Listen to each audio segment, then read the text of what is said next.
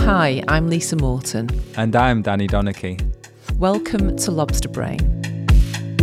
What makes a successful person? Do they think differently? Or is their success down to how they handle failure? Lobster Brain is a podcast that's attempting to answer those questions by hearing from some incredibly successful people, like Mo Gawdat. You have to tell your brain to see the truth. And our brains, sadly, has never, ever, ever told you the truth. Like Dr. Lisa Miller. I'm ready to hand it over to something bigger than myself, my higher power, and I know I can't do it alone. And like Tony Bellew. You don't see what people are made of when they're winning or at the highest of the highs. You see what people are made of and at the lowest of the lows, and that's when you really find out who you really are.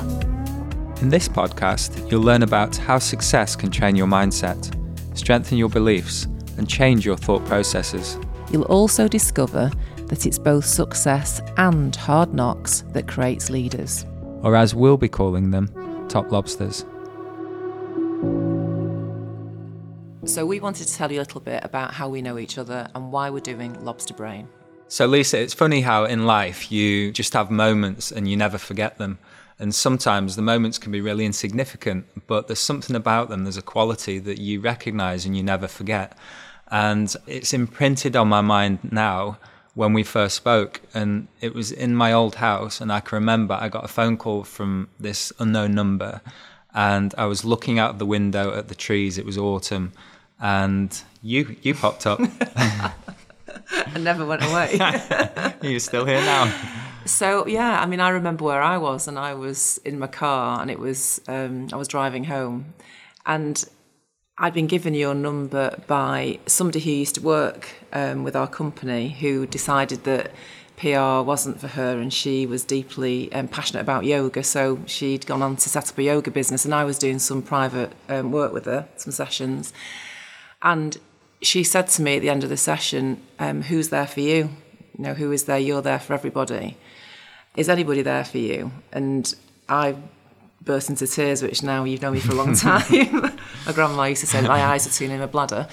Um, and she said, You need to speak to Danny. And I said, Who's Danny? What does he do? She said, You just need to speak to him. So when I called you, I said to you, What do you do? and you said, I'll come and see you. And then that was life changing for me, that period of time that we worked together and then became friends. And it was life changing, but I think even after that, I don't know exactly what you do, but you did something amazing. yeah, I think um, uh, it was life changing for me as well. Like, obviously, we're sat here now. And uh, as I say, it was one of those moments that you never forget and you're not quite sure why. But it, thinking about Lisa Miller, for example, who we spoke with last week, um, it's one of those red door, yellow door moments where life just has a certain way of showing you where you need to go. And uh, in terms of what have I learnt from you, I would say that you're a great role model for all of the young women out there um, in terms of leadership, running a business, and competing in a world in, of patriarchy that's not an even world. And you know, only now we're getting more and more female leaders, uh, but nowhere near enough. And you've been doing this for 26 years. And it, I can only imagine how it was 26 years ago to start out this business and all of the hardship that you've gone through because you're a female. So I've learned a lot from you about being a female and being strong and being powerful. Thank you, Danny. And having met you, um, I think I've learned to trust a man for the first time. no, don't.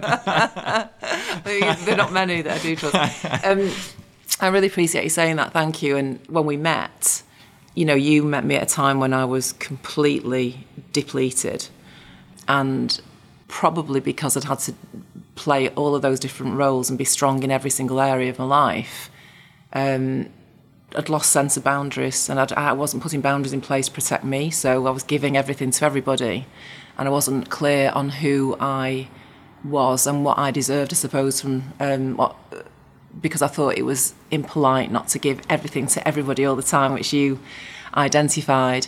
And also, interestingly, in connection with Lobster Brain, what you did teach me was the fact that I didn't keep, I didn't have to keep searching for the next thing.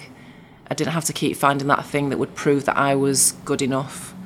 Um, and I remember the life changing thing for me is that you said not long after we started working together, everything you need, you have.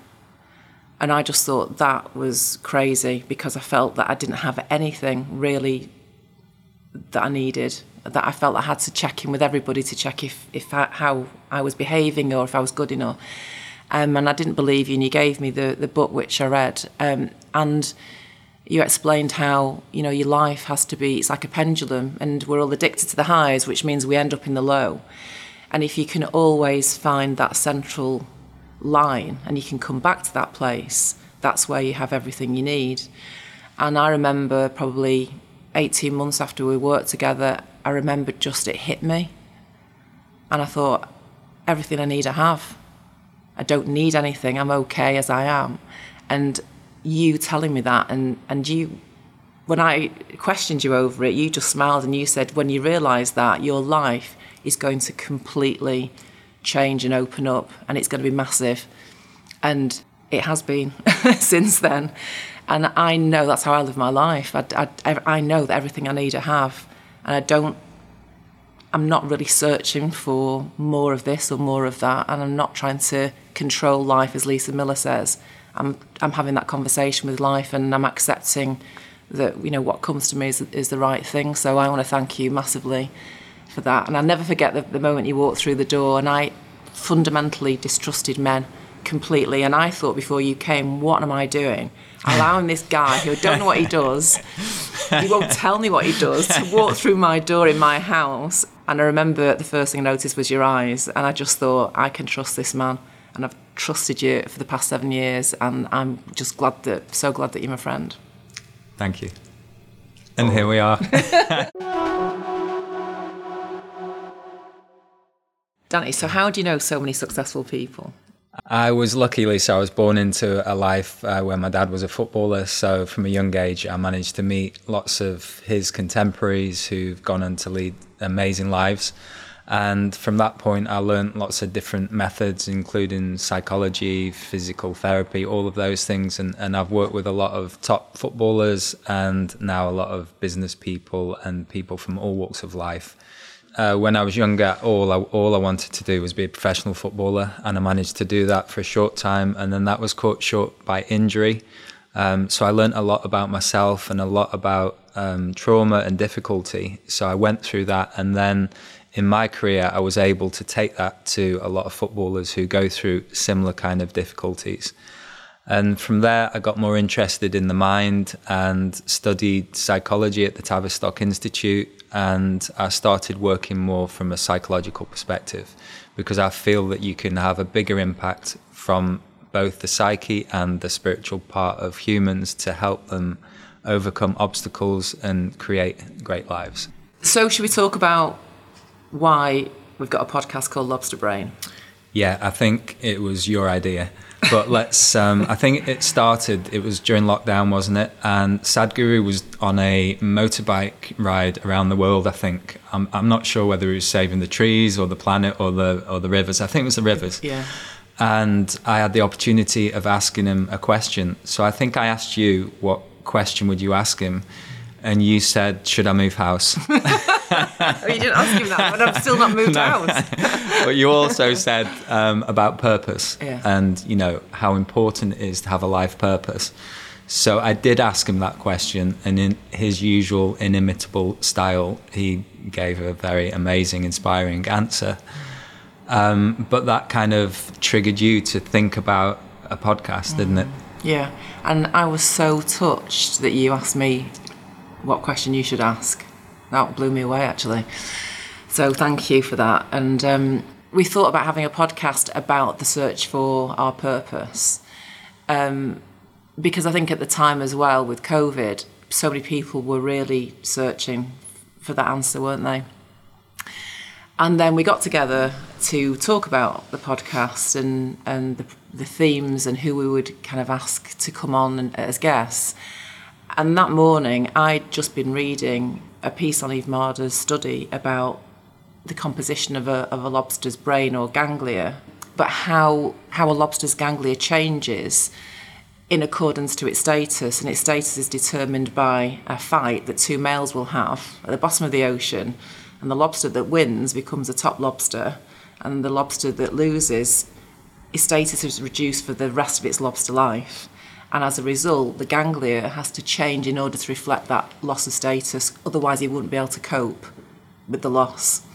So I just was absolutely so excited by this discovery that um, as soon as you arrived, I told you all about the story. And um, at the end of the, our session, when we mapped it all, all out, the ideas, you, I said, "What should we call it?" And you stood up and you went, "Lobster brain," and left immediately. Shut the door, dropped the mic, and went. So that's why it's called Lobster Brain. And it seems to make a lot of sense. And also, we're very different to the lobster world in the fact that we can rewire our brains. So a top lobster isn't necessarily a top lobster or feel like they are the whole of their life. They actually might represent as a, a bottom lobster. Um, but it's about how we can use our amazing device, which Mo Gawdat refers to our brain as, to retell our story or rebuild our, our, our reality. And that's just fascinating because everybody we've spoken to so far has gone through huge pits and huge peaks. Um, which is all part of their lived experience and their, their life lessons. So we've recorded a few episodes already with some really incredibly interesting people. What do you feel that you've learned so far? I feel like I've learned so much, Lisa, and I'm sure our listeners will learn massive amounts. And I, have been inspired by every single person we've spoken to. The, the first one that comes to mind is Tony Bellew. And I think the biggest thing I took away from his interview was the fact that he's so humble and the fact that because he knows deep down that he's just absolutely normal, um, he gives you real sort of inspiration to believe that anybody can achieve anything in their lives if they put their mind to it. Because when he was 15, he was going around like he was a little fat kid, as he calls himself, and he was going around telling everyone he was going to be world champion boxer, and they laughed in his face. Um, so to to both have the like the vision and the purpose and then the application to do that is incredible but as i said it's more the fact that he gives you confidence that anybody can do anything that they want to do in life and that's really it's a great a great thing. How about you? What have what have been the highlights for you so far?